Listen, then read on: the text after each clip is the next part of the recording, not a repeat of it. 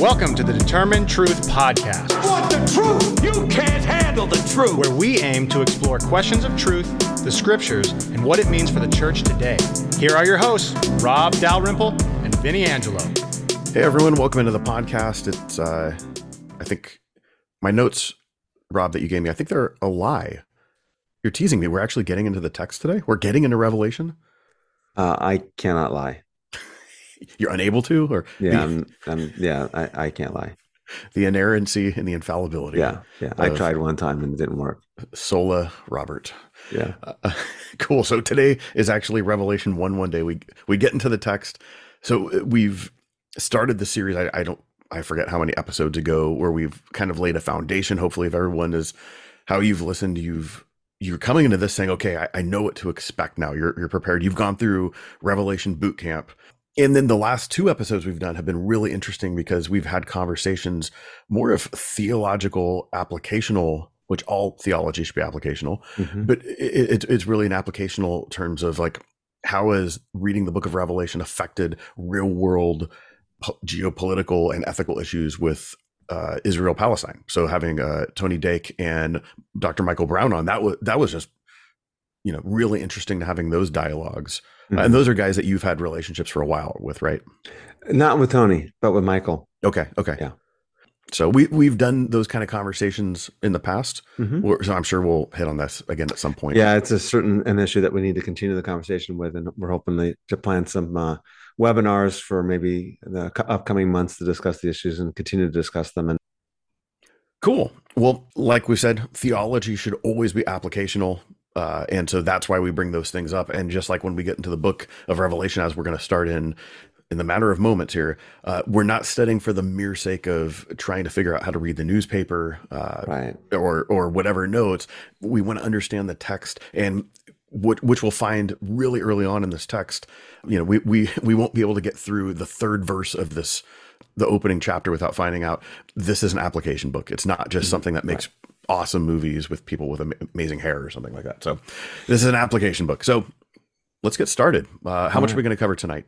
How much are we buckle in for? let's tr- let's do our best to get through the first eight verses, which are usually referred to as the prologue or the introduction to the Book of Revelation. So, do you want to read? Yeah, sure. Let's get started. Uh, being that you know you're, you're also writing a commentary and whatnot on there, uh, is there a specific version? You're probably, and I, I've actually I've read part of your commentary. You translate a lot in there. Is there a better version of the uh, or translation of the Book of Revelation that you think it's like, hey, this might capture some of the things that we've already talked about when it comes to numbers and all that, or is it just it's sprinkled throughout all the translations? It kind of sprinkled throughout all the translations. I mean, the the I've been I was surprised I've been surprised at how much I actually like the NRS uh, New Okay. Revised Standard Version, Yeah. which I didn't think I would I, I would, but the New American Standard is pretty good. Uh, and then there's just it just depends on what verse you're in and what's going on there. So, yep. Okay, okay. Didn't know if we wanted to stick with one, but I'm Yeah, just no. going to keep reading then. All right. Um, okay, first eight verses. all right.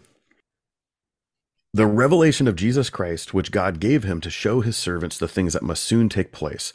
He made it known by sending his angel to his servant John, who bore witness to the word of God and to the testimony of Jesus Christ, even to all that he saw. Blessed is the one who reads aloud the words of this prophecy, and blessed are those who hear and who keep what is written in it, for the time is near. John, to the seven churches that are in Asia. Grace to you and peace from him who is, and who was, and who is to come, and from the seven spirits who are before his throne, and from Jesus Christ, the faithful witness, the firstborn of the dead, and the ruler of kings on the earth. To him who loves us and has freed us from our sins by his blood, and has made us a kingdom, priest to his God and Father, to him be the glory and dominion forever and ever. Amen.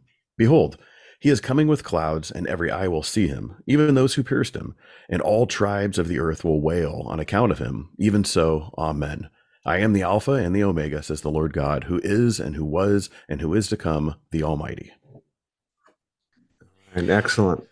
So the book of Revelation, you know, I for for years I've been studying, and there's hundreds of different scholars and commentators and articles out there on the structure of the book of Revelation. And I think we discussed it a little bit. And all of them have, well, there's got to be seven parts, or there's got to be 12 parts, or there's got to be, there's some numerical, eh, eh, and it makes sense why they would assume that. but they stretch everything out to make everything fit. And it's like, okay, that doesn't work. That doesn't work. That doesn't, doesn't work. So as I was studying and, and going through things, I'm like, oh, this this is clearly the way the book of Revelation breaks down. This makes sense. This makes sense. This makes sense. And there's four main parts of the book of Revelation. We're good to go. There's an introduction, there's a prologue, no problem. And I didn't even think about how many parts there were to it, right? Oh, that makes six parts. Mm-hmm. I wasn't even thinking about this at all. Because structure is going to be a main point of your commentary on how the book well, is structured. It is because it's really important to figure out the mm-hmm. way that John's telling telling the story and how mm-hmm. things are relaying, and and so it's really it's really important to help us understand the book.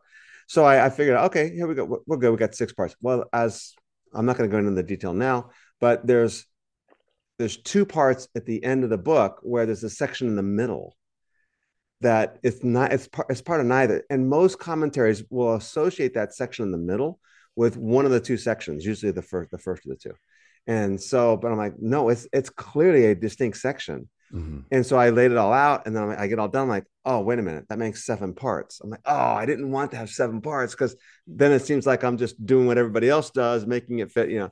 But the reality is, we should not be surprised that the book has seven parts. The first part is the introduction of the prologue, chapters one, chapter one, verses one through eight, and this really introduces the text. And it's introductions are really significant because they lay the groundwork for what's going to follow. Mm-hmm. So, with that, Revelation 1 1. Mm-hmm. It begins with the revelation of Jesus Christ. Five words in English, not so much in Greek. And this is actually like right off the bat, we it's like we go, you know, the first couple steps after you hear the the shotgun go off to start the race, and it's like, oh, we have questions about these right. couple words. what what does this mean? The revelation of Jesus Christ. Well, the rea- it's three words in Greek: Apocalypsis Jesu Christu, and a little Spanish flair to, to yeah, right. Oh, yeah, yeah. So, but uh, it's three words in Greek, and its meaning is ambiguous in Greek as it is in English.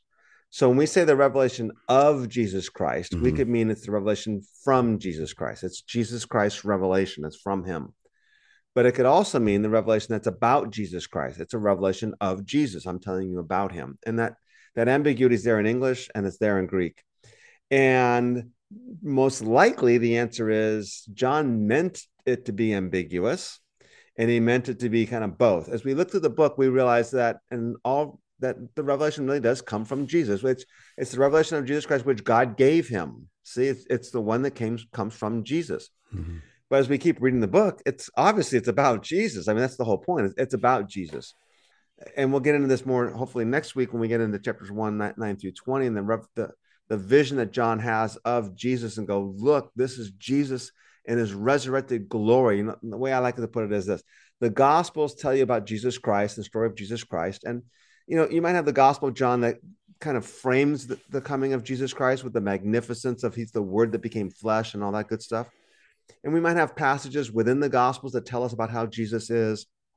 Uh, the revealed God Himself, or God Himself that, that's been revealed, or the transfiguration. But the reality is, the book of Revelation now, Jesus has been resurrected and glorified, and here he is. And John's going to present that in chapter 1, verses 9 through 20. And so it's, it's, it's the revelation of Jesus Christ that's from Jesus and it's about Jesus and it reveals Jesus in his resurrected glory. So I think that's very significant.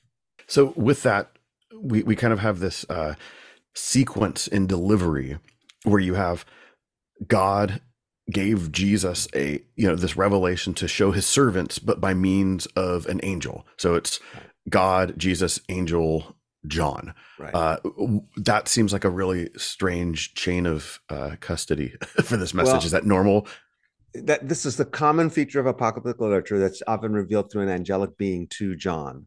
The, in the book of Revelation, it's from God to Jesus, and then mm-hmm. Jesus to the angel, and then the angel to John. That's chapter one, verse one.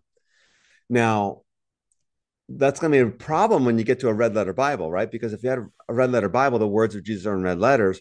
Well, the reality is the whole thing's red letters because it's all from mm-hmm. Jesus, but it's through an angel. And then sometimes the Father's speaking, and sometimes, and so like, okay, you got to figure all this out. And there's even two instances, which we'll get to much, much later, where John falls down to worship the angelic being. And he's told, don't do that. Mm-hmm. I'm just an angel. Oh, oh, I'm just a servant. Okay. So you see that there's complex in the sense of its order of, of how it's being given, but that's just a, a common apocalyptic way of of uh, telling us what's going on. So that would be if we look at the I don't know, dozens or however many other apocalyptic works that exist, you'd have a similar thing. And this is when we hear of terms like the apocalypse of Abraham or Moses or any, any of these ancient figures. Uh, it's it's that type of thing. It's it's God giving a message to this otherworldly being that goes to someone famous of the past. And the difference is, oh, we know this John guy; he's alive now. Yeah, and of course, there's an extra, uh, and then that it's it's from God to Jesus. Yes, and yeah. then from Jesus to the angelic. which you wouldn't see that obviously in other apocalyptic Correct. works. Yeah.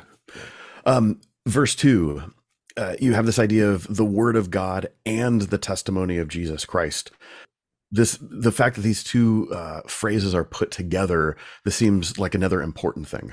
Yeah. So it says that John testified. So it was given from God to Jesus, Jesus to an angel, the angel to John. And John says, and I testified to the, or who testified, referring to himself, to the word of God and the testimony of Jesus Christ, even to all that he saw. This phrase, and I think we mentioned this in our section on Numbers, uh, uh, actually occurs seven times in the book of Revelation. So it's a mm-hmm. very important expression. And what's interesting about the seven occurrences, and I think Vinnie, I broke it down for you here in some, of in mm-hmm. some of our notes, you can see it, is that the phrase actually kind of begins in verse one, chapter one, verse two, the word of God and the testimony of Jesus Christ. And then in chapter one, verse nine, the word of God and the testimony of Jesus. Notice that it's actually shorter, slightly shorter, because it doesn't include the word Christ. Then notice chapter 20, verse 4, the testimony of Jesus and the word of God, which actually is the same exact saying as chapter 1, verse 9. It's just, it's just inverted. Mm-hmm. Jesus comes first, word of God comes second. Uh, but then in all the other instances, it actually keeps getting shorter. So the first thing is chapter 1, Hmm. verse 9 and 20, verse 4 seems to frame it, which is the second occurrence and the seventh and the seventh occurrence. Now, I think the first thing that we stop and go is John is an artist. He's writing this beautiful text that's incredible. And one of the things he often does is even when he report, repeats something, he almost rarely will repeat it verbatim. He almost always changes it around. So, chapter 1, verse 2, the word of God and the testimony of Jesus Christ. Chapter 1, verse 9, the word of God and the testimony of Jesus. Chapter 6, verse 9, the word of God and their testimony. Chapter 17, verse 17, the words of God. You know, and so he, he's changing it all, he's referring to the same thing, but he's but he's altering it there. And this is different than just having a scattered mindset. Because Yeah. if he was just scattered, he would just be inconsistent with how he phrased it, but it would probably be pretty similar. The fact that you look at this and it, it does not repeat itself until the you know the end, uh, where it kind of is an, in a sense kind of an inclusio type thing. Right. We probably don't want to. That's technically not inclusio, but but you're doing this mirroring and it's just inverted. I mean, that's gorgeous. It's almost like a. Yeah. I don't want to say it's a chiasm, but it, it it kind of has that chiastic thing where it's it's inverted. It's a significant phrase, and we got to figure out what this might mean and, and how it works. Now, a couple passages to be aware of, and then we'll discuss. You know, what, what does it mean? In chapter twenty, verse four, John says, and I, and I by the way, I re- really recommend that if you're listening to this and you're out taking a walk or whatever, that's great. But maybe make a habit of listening to this podcast with your Bible in your hand, or whether it's a computer Bible, or whatever, and some notes, and make notes and take things that because if you just listen Mhm. you're you're going to get something out of it, but you're not going to get a lot out of it. If you stop and look at the text and take the time to go through it, and even pause the podcast every once in a while and go, okay, I got to let me make some notes on this before I go any further, or rewind and kind of go and go forward. You're going to get a lot more out of this, and this text is really, really powerful with a lot of depth and a lot of beauty and a lot of lot of richness. So in chapter 20, verse 4, John says, I saw the souls of those who have been beheaded because of their testimony of Jesus and because of the word of God. So there, that's the same phrase that we saw in one uh, verse nine, but it's inverted. Chapter six, verse nine, another another instance says, "I saw underneath the altar the souls of those who had been slain because of the word of God and because of their testimony which they had maintained." So notice that there's two groups now, and maybe they're the same. We'll discuss that later on. Where they had been in chapter 20, verse 4, they had been beheaded because of the testimony of Jesus because of the word of God. And in chapter 6, verse 9, they're under the altar and they were slain, they were killed because of the word of God and because of the testimony which they had maintained. So uh, this phrase tells us whatever it might mean, and we'll unpack it in just a second. Following it, doing it, living it, carrying it out is potentially it's hazardous. It's going to cost you your life. Mhm, mhm. So John use, is using this phrase specific, you know, he's being very deliberate and specific about it. But what does it actually mean? The word of God and the testimony of Jesus Christ. Well, the first thing to recognize then is that the phrase the word of God and the testimony of Jesus are probably just two ways of saying the same thing. Mm. It's, it's kind of both. So in Greek, it says, you know, the word of God and then the word and, and the testimony of Jesus. And the second one is probably just further defining the, the clarifying what the first one actually means. Mm-hmm. So there, there's a number of different options, but just to keep it simple, the most likely option, the one I think is actually is correct, is that it refers to the book of Revelation itself. Mm. The book of Revelation is God's word and it's the testimony of Jesus. In other words, the source of it is God, and the one that it reveals is Jesus. So in Mm. chapter one, verse two, again, it says, God gave it to Jesus, Jesus gave it to an angel, the angel gave it to John, who testified to the word of God and the testimony of Jesus, even to all that he saw. So there you go. The word of God and the testimony of Jesus is equated with all that John saw, and that refers back to the book of Revelation. We also see this in chapter 19, verse 10. Chapter 19, verse 10, John falls down and worships this angel. And the angel says to me, Don't do that. I'm a fellow servant of yours and of your brothers who hold to the testimony of Jesus. Worship God, for the testimony of Jesus is the spirit of prophecy. Right. Then we go to chapter 22, verse 9. Again, John falls down to worship at the feet of an angel, and the angel says, Don't do that. I'm a fellow servant of yours and of your brothers, uh, the prophets, and of those who heed the words of this book. So, note chapter 19, verse 10 and 22, 9 are very, in both cases, John falls down to worship an angelic being. Mhm. The angel says, Don't do it. And in the first instance, he says, Look, I'm just a fellow servant of yours and of your brothers who hold to the testimony of Jesus. Instead, worship God. And then in chapter 22, verse 9, it says, Oh, you know, by the way, you know, don't do that. I'm a fellow servant of yours and of and of the prophets and of those who heed the words of this book. And there you go. Which makes sense too, because the rest of chapter 22 is also going on to have these warnings like, Yes. hey, uh, heed the prophecy of this book. Don't add or take away from the prophecy of this book, which it's often in evangelical circles taken as don't add or take away from the Bible. Right. But it's like, no, it's not about the whole Bible. It's talking about the book of Revelation specifically. It's talking about the book of Revelation. So this is the words of God Mhm. and the testimony of Jesus. It's the book of Revelation that that's referring to there. So Yeah. exactly. So, and this becomes one of the themes of the book then. And the themes of the book is that faithfulness to the word of God and the testimony of Jesus. Well, uh, maybe I'll say it this way. It's just, remember he's writing to the churches. So the theme of the book becomes faithfulness to the word of God and faithfulness to the testimony of Jesus separates the faithful from the faithless. This, this is how we distinguish within the church who the faithful are, who the faithless are. It's the ones who are faithful to the word of God and the testimony of Jesus. Now, a couple other things to know, by the way. The word testimony occurs 10 I was times. just, I, of I was just gonna I was gonna ask a question about testimony in a second. So you finish this up, and I'm gonna keep asking about this. I was just going to say the word testimony occurs 10 times. And I, and I point these things out. I know we did a podcast on numbers because, again, it shows the complexity with which John's writing this book. He's counting words, he's counting phrases, and he's using words. Oh, I'm not going to repeat it identically here. I'm going to change this, change that, illustrate the, the beauty of the book. Also, now in chapter uh, 1, verse 9, and then 12, 17. So in chapter 1, verse 9, John begins by saying, Hey, I, John, I'm your brother and fellow partaker in the tribulation, kingdom, and perseverance which were in Jesus. And I was on the island of Patmos because of the word of God and the testimony of Jesus. So the first thing we realize is whatever it is, the word of God and testimony of Jesus, what's the book? It's what got John imprisoned. And that's what that's why he's on the island of Patmos. The other passage that's, that's really significant is chapter 12. And uh, this is a, a significant text in the book of Revelation itself, but it says the dragon, which is Satan, we were told that earlier in chapter 12, is enraged at the woman, which is the people of God, and we'll keep it simple for now, and went off to make war with the rest of her offspring or the rest of her children. And it says, who keep the commandments of God and hold to the testimony of Jesus. So there you go. The people of God are defined as the ones who keep the commandments of God and hold to the testimony of Jesus. And oh, guess what? The dragon is after you. Hey everyone, we want to thank you for joining us on today's podcast. And we want to remind you that everything we provide at Determine Truth is free of charge. And this even includes all of the teaching that Rob does on a weekly basis to pastors in India and around the world. We don't have any supporters that get special behind the scenes access. But we can only do this with the generous support that comes from those of you who can afford to give. So if you would prayerfully consider supporting us with anything from $5 a month or more, we will continue to work hard to challenge the church to be the church. To give, go to determinetruth.com and click on the Give tab or follow the link in the show notes.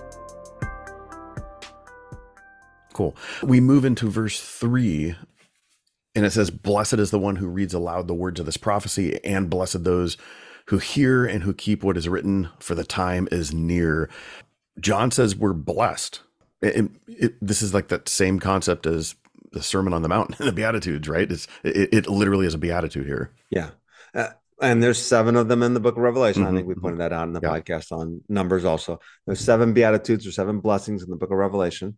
And this is the first one. And the first thing to note, of that, and that's this we, we've talked at, at, I think, at enough length already to say those who put the book of Revelation as some futuristic thing, this is, becomes a big problem for them, this verse here, chapter 1, verse 3, because it says you're blessed if you read it.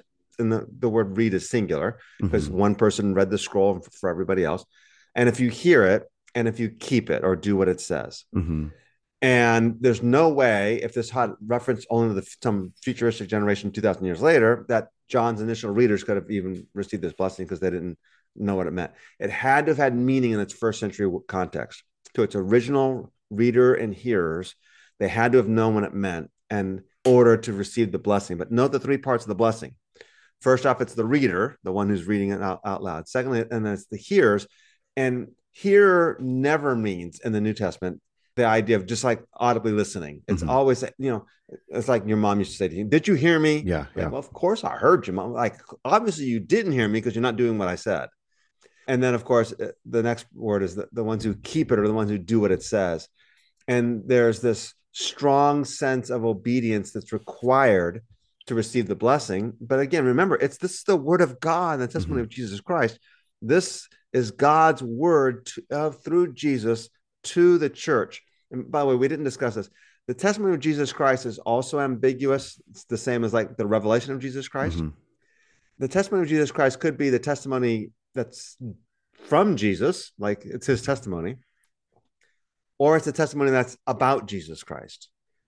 One thing that's important to point out the fact is that it most likely in the book of Revelation, the word testimony is always used in relationship to a person who gives the testimony. Mhm. So it's probably the testimony that Jesus' testimony. This is the testimony that he that he gave, uh, and it's not just the testimony by his words, but the testimony by his life.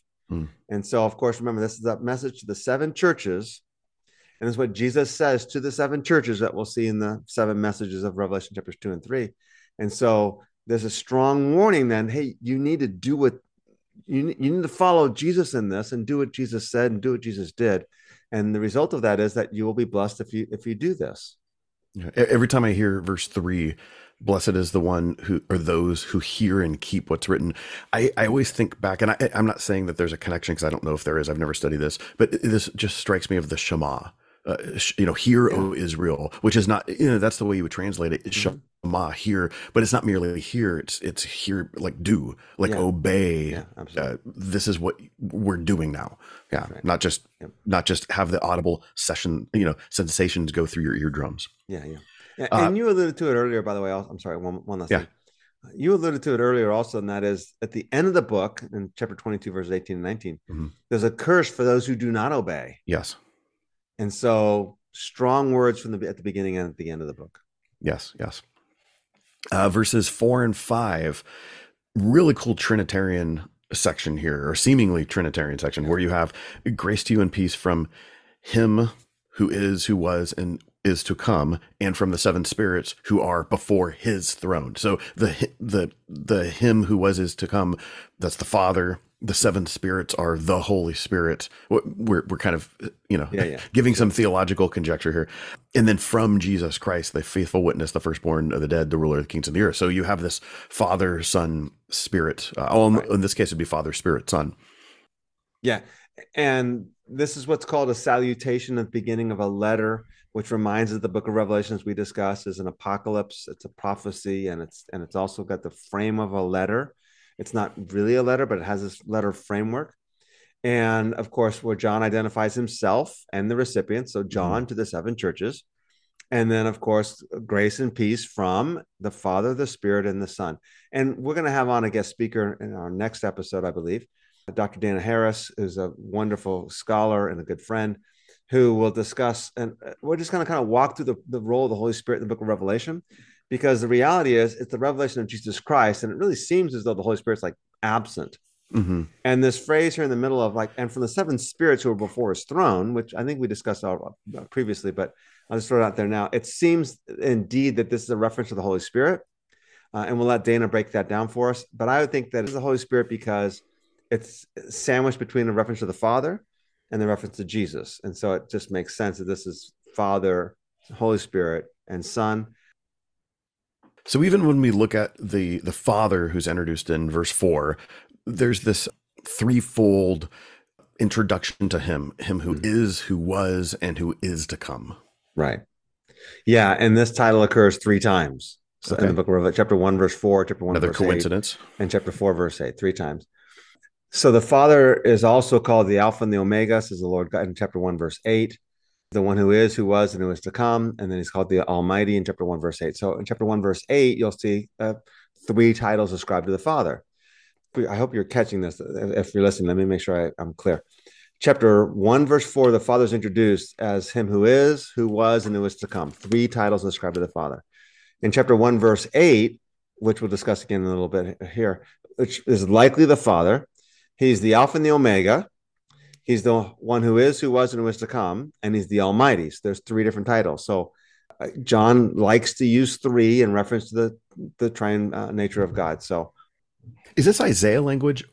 Yeah, it, Isaiah, of course, Alpha and Omega comes from the book of Isaiah, mm-hmm. but yeah, it's probably just biblical language uh, as a, as a whole. But this also takes us back to the name Yahweh itself. Mm-hmm. When you say it, this is just biblical, but the name Yahweh is it's this imperfect form of a verb to be. It's like I am what I, I is what it is. like like I, I am amming. yeah, I am, I am existing. Yeah, exactly. I am existing, yeah. and you can't define me in the past or the future and the present. I just is. So yeah. Is there a sense, because we've talked about this a lot too, especially I'm thinking back to the Gospels, where you have Gospel writers incorporating both Old Testament Jewish ideas, but then that also correlate to a, a, a Greco-Roman idea. Mm-hmm. So like the, the word gospel, you could read that in the in the Greek translation of the Old Testament. And so there's this like covenantal idea of the good news of God, but it's very much an imperial term right. used by Greek and Roman uh, military leaders and whatnot. Are there any descriptions of God that John uses that might have that sort of uh, you know Roman idea? Yeah, and this will be important to understand the fact that the Book of Revelation is written in this Roman context, and in many ways, it's an anti-imperial document, mm-hmm. and we mm-hmm. need to figure out what that means for us uh, today in the modern world. And so John's writing to the churches to say, hey, guys, you got to stay. God's the one on the throne. He's the one in charge. He's the one who's holy. He's the one who's eternal. And it's not Rome. It's not Caesar. It's not the emperor. There is a description of Zeus uh, that would translate as Zeus was, Zeus is, and Zeus will be, oh great Zeus. So it could be, it's not certain, that John is playing off of that and he's responding to this claim of Zeus as the eternal one when he declares that God is the one who is, who was, and who is to come. Hmm, interesting. Verse four, we talked about the seven spirits uh, as a reference to the Holy Spirit. Do we want to mention any more on that? I don't think we need to. I think okay. uh, we'll, we'll, again we'll discuss it next week in more yeah. detail. Pro- I think it comes from Isaiah 11, chapter 11, verse two, the sevenfold mm-hmm. Spirit. But let's just see what uh, what Dana Harris has to say about it. Yeah, uh, verse five, and from Jesus Christ. So this you know this completes the trinitarian formula if you will. Why is jesus last if he's the most important uh you know historically we always see him as second in the in the godhead when that's you know in the biblical canon he's usually second most of the time. And then in history he's always second. Why put him last here especially when this is a book about him yeah last can be one way of accenting uh, of importance i'm going to save the last thing the most important mm-hmm. thing for last like in latin by the way the the verb is always the last word of the sentence Oh, the, the, word verbum means word. It's it's the key word. You don't know what the sentence means until you get to the last word. It's not always the last word, but it's often the last word of a sentence, at least not if not a phrase. So it could be this climactic thing there. Uh, I mentioned to you in Jude chapter 20, verse, I'm sorry, in Jude verses 20 and 21, you have the Holy Spirit, the Father, and Jesus. So normally it's the Father, Son, Spirit, but to have Jesus there probably is just a highlight or accent uh, the climactic point with Jesus. So, and note again that Jesus has three titles. He's the faithful witness, the firstborn from the dead, and the ruler of the kings of the earth. And there's kind of a, a progression with those uh, three titles, right? Yeah. Uh, he's the faithful witness. And here's the thing next week or in, in a couple weeks when we get to chapter 1 verses 9 through 20 and john's going to have a description of jesus. I saw one like a son of man and his head and hair were white like wool and his eyes like flame of fire. It's, it's just an incredible description of jesus. Of all the descriptions of jesus in the book of revelation the glorious presence of jesus christ as the resurrected glorified son of god sitting on the throne of god etc the very first description of jesus is the faithful witness.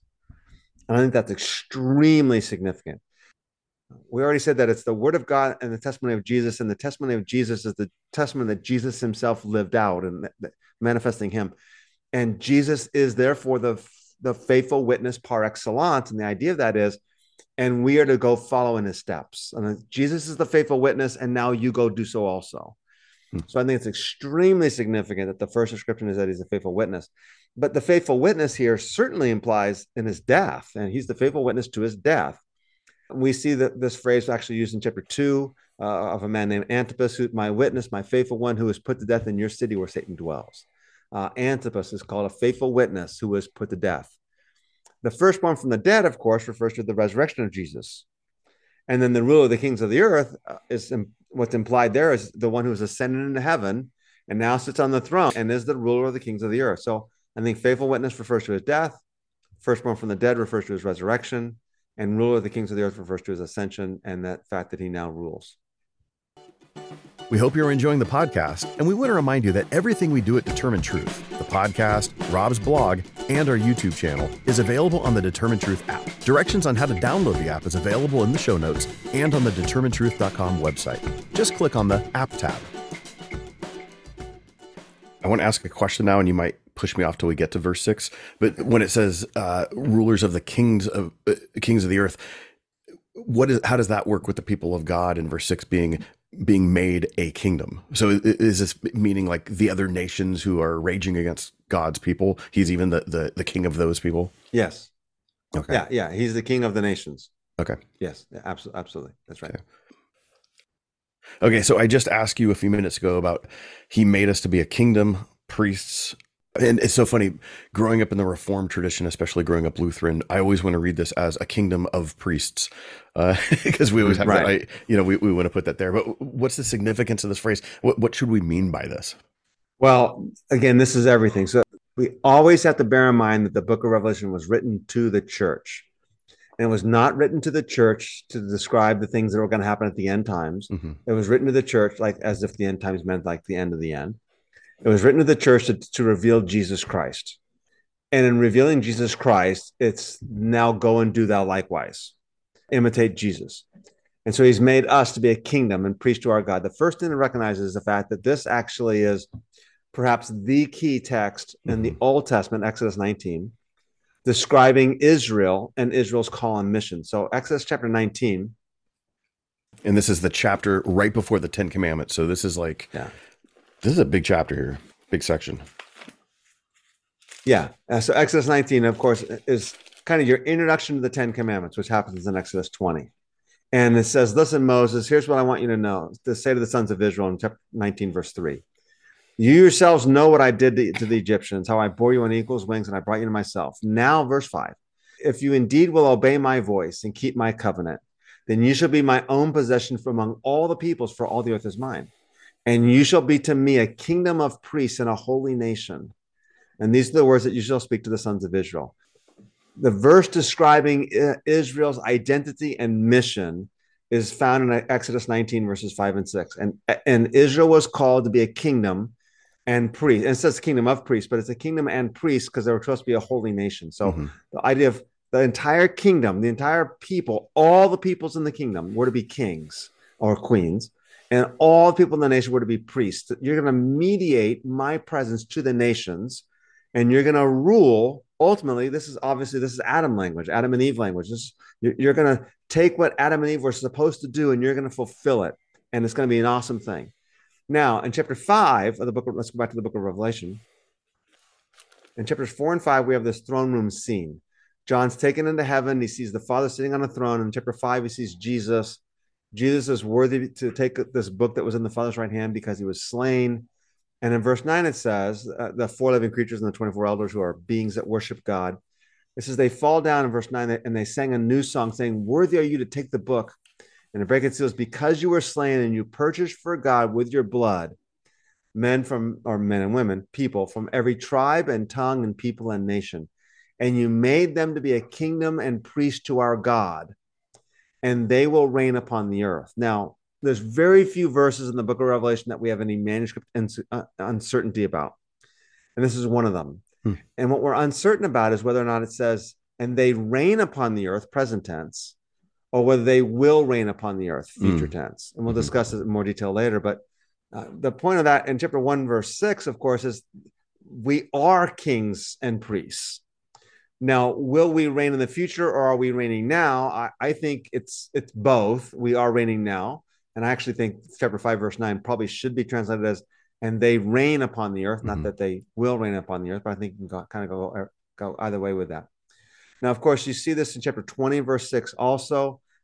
And it says, Blessed and holy are those who have part in the first resurrection. Over these, the second death has no power, but they will be priests of God and of Christ and will reign with him for a thousand years. And we're not going to get into when the thousand years might take place, but notice again, it's this idea of being kings and priests. And I think maybe the preeminent passage in the book in the New Testament is chapter is uh, First Peter chapter two verse nine. Uh, you are a royal priesthood, a holy nation, a people for God's own possession, so that you may proclaim the excellencies of Him who called you out of darkness into His marvelous light. That's First Peter chapter two verse nine. And so, this is the essence of the book of Revelation. Then it's a revelation of Jesus Christ to the seven churches to say Jesus was the faithful witness. Now you go and do thou also. I'm making you a kingdom. I'm making you priests, and now go fulfill the mission and the mandate of Adam, which Israel was called to fulfill, of making God known, of being His uh, mediators, of being His His uh, His presence on the earth, and do faithfully. And remember, Jesus was the faithful witness. He's also the firstborn from the dead, and he's also the ruler of the kings of the earth. Mm. Wow. Inserting a dad joke. I'm walking at work the other day, and one of the pastors who his theological conviction is he's historic pre-mill, and there's other people around, and I'm just walking, and he's like, "What do you say? There goes Vinnie. He's a mill, so you can't take him literally." I thought that was funny. That's a dad joke. That's a that's a pastor dad joke. I yeah. thought that was pretty funny. And He's all mill. Half the people listening wouldn't have any idea what that means, but it's it, but if you know, it's like oh, that's a in, that's a good dad joke, yeah. theological dad joke. Yeah. Anyway, I got a chuckle out of it. So I was I was going to say like, well, if he's historical pre-mill, if he's historical pre-mill, then you can't take him either. Yeah, exactly. There's no rapture. Uh, verse six: To him be the glory and dominion forever. Amen. I mean, th- this is almost like how letters end. This is this great doxology. I feel like we should, like, the organ should start playing and everyone should stand up and church is over now. Yeah. But what's significant about this doxology is that the doxology is offered to Jesus mm-hmm. and not to the Father, or to Him, which has to refer to Jesus, who's the last one that was revealed, mm-hmm. who has made us to be a kingdom and priest and all that good stuff there. It's the doxology of praise offered to Jesus and not to the Father. And glory glory is, is used to the Father throughout the Old Testament. First Chronicles chapter 29, verse 11. I'll go ahead and read it. It says, Yours, O Lord, is the greatness and the power and the glory and the victory and the majesty. Indeed, everything that is in the heavens and on the earth. Yours is the dominion, O Lord, and you exalt yourself as head over all. Mm-hmm. And now the book of Revelation is taking that same idea and applying it to Jesus. So it's, it's very powerful. Yeah. Uh, verse seven, behold, he is coming with the clouds and every eye will see him, which we'll get to that. But he, he has this coming with the clouds language. So this is one of the things that where I think yep. in our popular culture, you and me, we, we've mentioned this many times before, we grew up with the assumption, with the pre-understanding that Revelation is about the end of time. So we read this and we automatically think that this is the second coming because right. that's what we're told the book's about. But that's not necessarily what's happening here. Maybe. No, no, no. Now, this phrase is used in the New Testament a, a number of times. It's mm-hmm. used in mm-hmm. the Gospels, mm-hmm. and especially in the s what we call the eschatological sermon or Jesus' sermon on the Olivet discourse. Uh-huh. Yeah, the Olivet discourse. And in the scholarly world, I think it's becoming the norm to conclude that it refers to Jesus coming to heaven. He's coming with the clouds of heaven. He's coming Like to ascension. heaven, not coming to, to so the earth. Acts chapter one, we would Yeah. say. Yeah, yeah. Mhm. In the book of Revelation, it's that's certainly what it means. It has to mean he's coming to heaven. I know it's he is the faithful witness, first, firstborn from the dead, the ruler of the kings of the earth, and he's made us a kingdom, and he's worthy of, of glory, and he's coming to the clouds of heaven. He- he's ascending into heaven now. Uh, I think that's certainly the meaning that, that fits the text best here. Yeah, I, I think I first heard this from N.T. Wright. Yeah, Uh, yeah. and I didn't know what to do with it really because like, Right, okay, that's neither. interesting. Yeah. Yeah, but but then last year or maybe a year or two ago, I was teaching through the book of Daniel, and this is obviously Daniel seven Right. language, Right. and I- was like, oh wait a minute, Yeah. and, and then you're kind of you know you're kind of stuck with something where it's like I need to address this, and what do I do with it? And so that, that's yeah, it's it's. It, would you say that this is definitely Daniel seven language? Yeah, yeah, and that's the reason why we think that this is that this has to refer to him coming to to heaven. So in Daniel seven, you have one like a son of man, Mhm. and it says in verse thirteen, I, uh, with the clouds of heaven, one like a son of man was coming, and he came to the ancient of days and was presented before him. Mhm. So it's really clear. He's the son of man. He's coming with the clouds of heaven, and he was coming to the ancient of days, and not coming to the earth he's coming to the ancient of days and he was presented before him so in light of the fact that this has it's it's obviously it's zechariah language and of course daniel 7 language i, I think i noted in our conversation with michael brown Yes, I was just He- thinking of that. yeah he was referring he's like zechariah 12 hasn't happened yet and, and i think i made a i don't agree with that revelation 1 is quoting zechariah 12 here Mhm.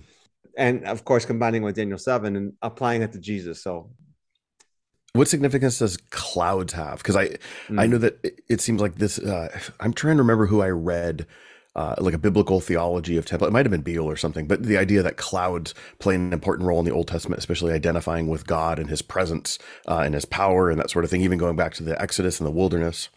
Yeah, so God's presence in the Exodus in the wilderness was a cloud by day and a fire by night. hmm He's often referred to as the cloud rider, the one who rides the Mhm. clouds. Uh, what's interesting is in the Old Testament, he's often almost always riding a storm cloud, right? He's, he's which is ancient mythology that's being that that the Old Testament writers are saying, hey, let's take that and apply it to the biblical God. Um, but in the book of Revelation, he's coming on a white cloud in Revelation chapter um 14. So it's a little, it, it nuances it a, little bit, but clouds symbolize the presence of God. So remember, the, the clouds parted when Jesus was baptized and the Father spoke. Jesus ascends into heaven. The idea of going up into the sky, and the sky is where the clouds are. And so it's a, a common symbol for the presence of God. Hmm It goes on to say, you know, all the tribes of the earth, or you know, uh, every eye will see Him. Does this mean every literal person? I mean, you know, the popular understanding is that because we live in a time of cell phones having internet access and TVs being able to broadcast all over the world, now this event can happen. Is Yeah. that what it means? There's no way that's what it means. It's simply an expression of saying not necessarily every single person. Usually, the way we say it is not every person without exception, but all people without distinction. In other words, people from every nation doesn't necessarily mean that every person from every nation. So it's not just coming back to Jerusalem for Israel to see, but would be one example. It's, Right. it's for all kinds of people. the application here is the fact that when we get to the end of the story that all that the nations will walk by the light of the new jerusalem and the kings will bring the glory into it that at the end the nations will be represented in the sense that they have been redeemed that's going to be one of the big points that we're going to make here as we proceed that revelation is telling a story and one of the key themes of that story is that that god is in lovingly patiently doing everything he can to bring the nations to repentance and to bring the nations to redemption. Mhm. And so what you're saying here is that yeah, all the nations are going to be converted, but it doesn't mean that every person from every nation is Mhm. going to be converted, but people from every nation are going to be converted, and that's why that everyone's going to see him. Okay. Yeah. This the prologue or the intro. Uh, it ends at verse eight, and it says, "I am the Alpha, the Omega," says the Lord God. So we we know that who that is, and this is going to be the Father, right? I'm assuming who is and who was and who is to come, who we've already identified earlier. This is Father language, the Almighty. So this kind of hints of Jesus, but it's we've already had this character, if you want to call it that, identified as Father. Uh, so what do we do with this? Yeah. So, I mean, we actually have the same problem in verse seven that I kind of alluded to. It says, Behold, he's coming with the clouds of heaven, and every eye will see him. Well, we know that's the Son of Man passage from Daniel mm-hmm. 7. The Son of Man passage applied to Jesus in the New Testament. We know that it's got to be referring to Jesus because he's the one who made us to be a kingdom in verse six, and he's the last one referred to in verse five. So verse seven makes the most sense as applied to Jesus. But then all of a sudden, verse eight has like the speaker, Hey, I'm the Alpha and the Omega, says the Lord God. You're like, okay, but Alpha and Omega is applied to Jesus and to the Father. And Mhm. well, it's applied to Jesus in chapter 22. So you're like, well, it could be Jesus here then. And it says, but he's the Lord God and he's also the Almighty. And you're like, well, it's it simply is unclear, like which person of the Trinity that it's referring to. Most likely, verse seven's Jesus and verse eight is the Father. And, and that makes the, the most sense, especially since the designation Almighty appears to be used in application to the Father only. I mean, in chapter 4, verse 8, and chapter 21, verse 22, in both those instances, it certainly is the Father. And Mhm. chapter 4, verse 8, it's definitely the Father. And so it makes the most sense that this is the Father who's actually speaking. So, hey, by the way, just want to make you guys uh, aware of the things. I'm the Alpha and the Omega, the one who is, who was, and who is to come. And, and that phrase there, who, who is, who was, and who is to come, was applied to the Father in verse 4. So it makes the most sense then to say that verse 8 is a reference to the Father. Okay. So the title Alpha and Omega, uh, and it's uh, in this is where it goes back to Isaiah language. It, it's connected to In beginning and end. Yeah, yeah. Yeah, it, it makes it seem like okay, the beginning and end. Like you know, you know, it- we wouldn't say Alpha and Omega. We would say A to Z, right? That would be the English equivalent. Well, there's nothing before A and there's nothing after Z. So this is obviously talking about a finite existence. Is is this what is being getting at here? Yeah, and, and by the way, good clarification. Alpha and Omega, the first and last letters of the Greek alphabet. Mhm. So it is like A to Z. And the answer is no. It literally implies before the Alpha and after the Omega. I'm before the beginning. I'm after the end. So as we wrap up the prologue, uh, what are key things that we take away? Because we haven't talked about application. I don't know, like how do I apply this to my marriage? you know, those sorts of things. Like we didn't go there. But what what are the uh, what are the takeaways? What do we do with this? Well,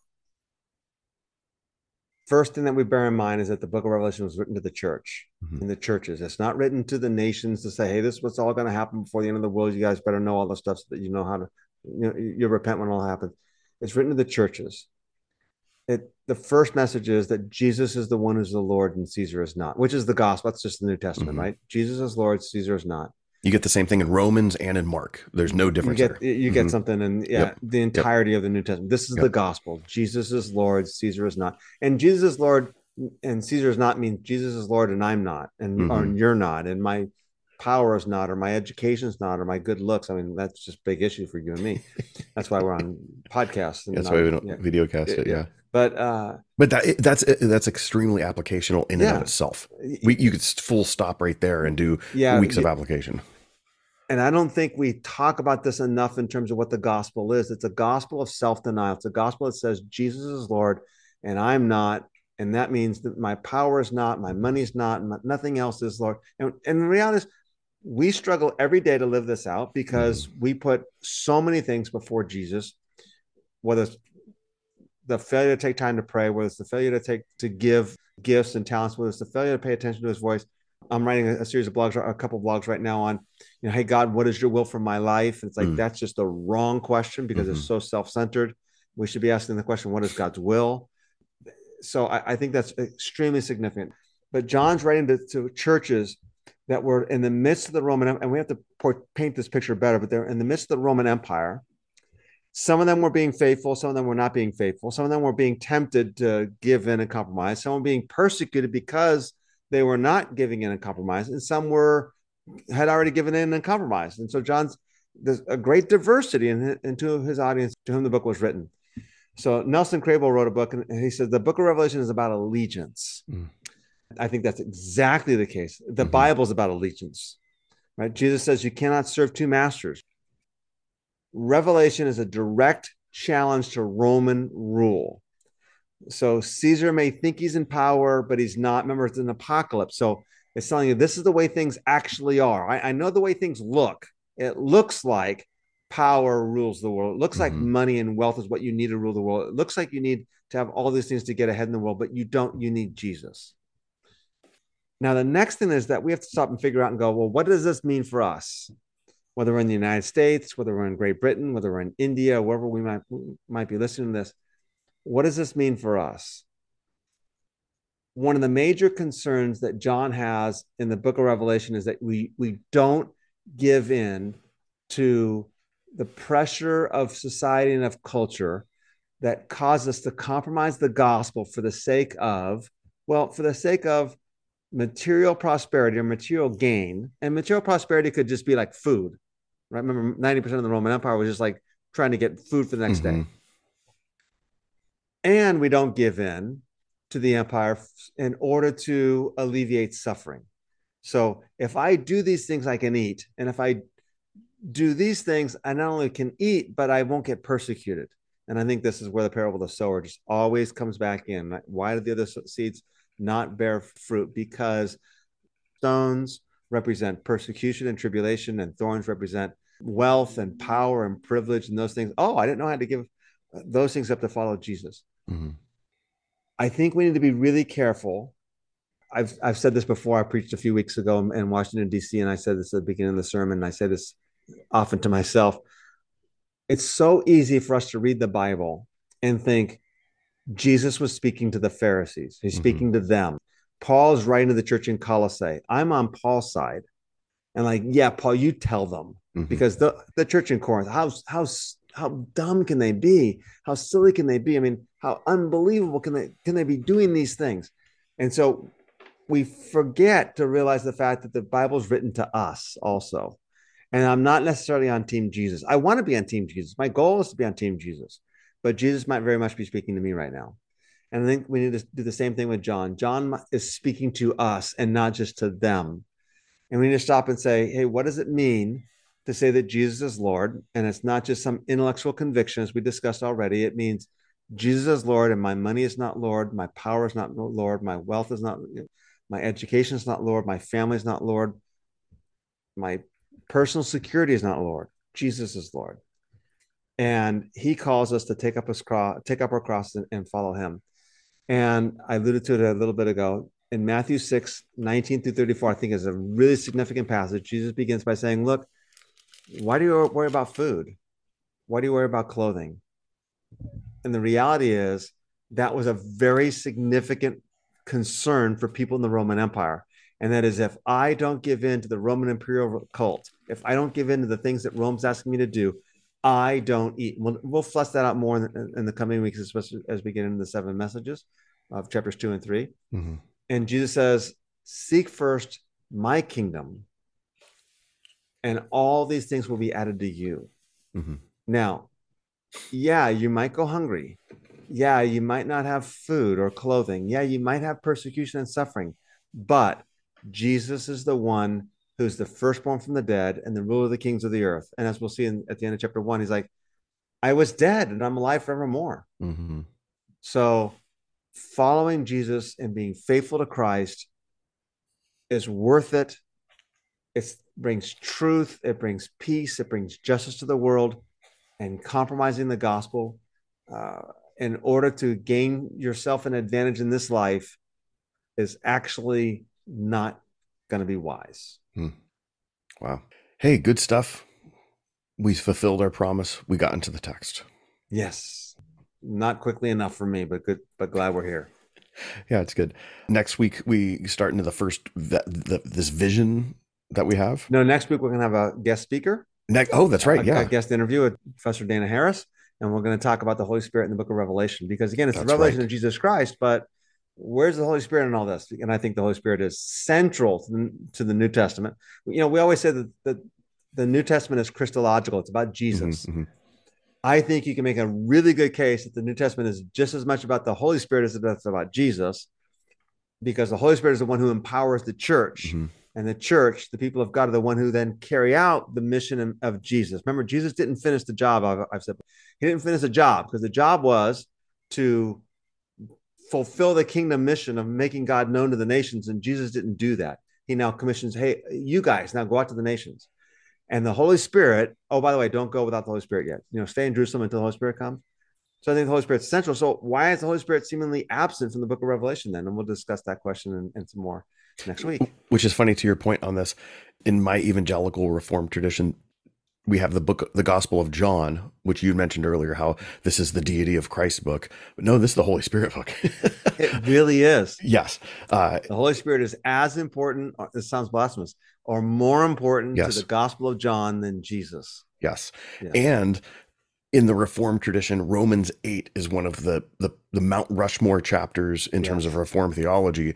And it is very much a Holy Spirit. This is a Pentecostal Yeah, chapter. so, but Yeah. we we glaze over that because we wanted to get to predestination. Yeah. Yeah. Anyway, hey, good stuff. Next week, exciting interview. I'm I'm really excited for that one. That's going to be a good time. So hope you guys are enjoying this.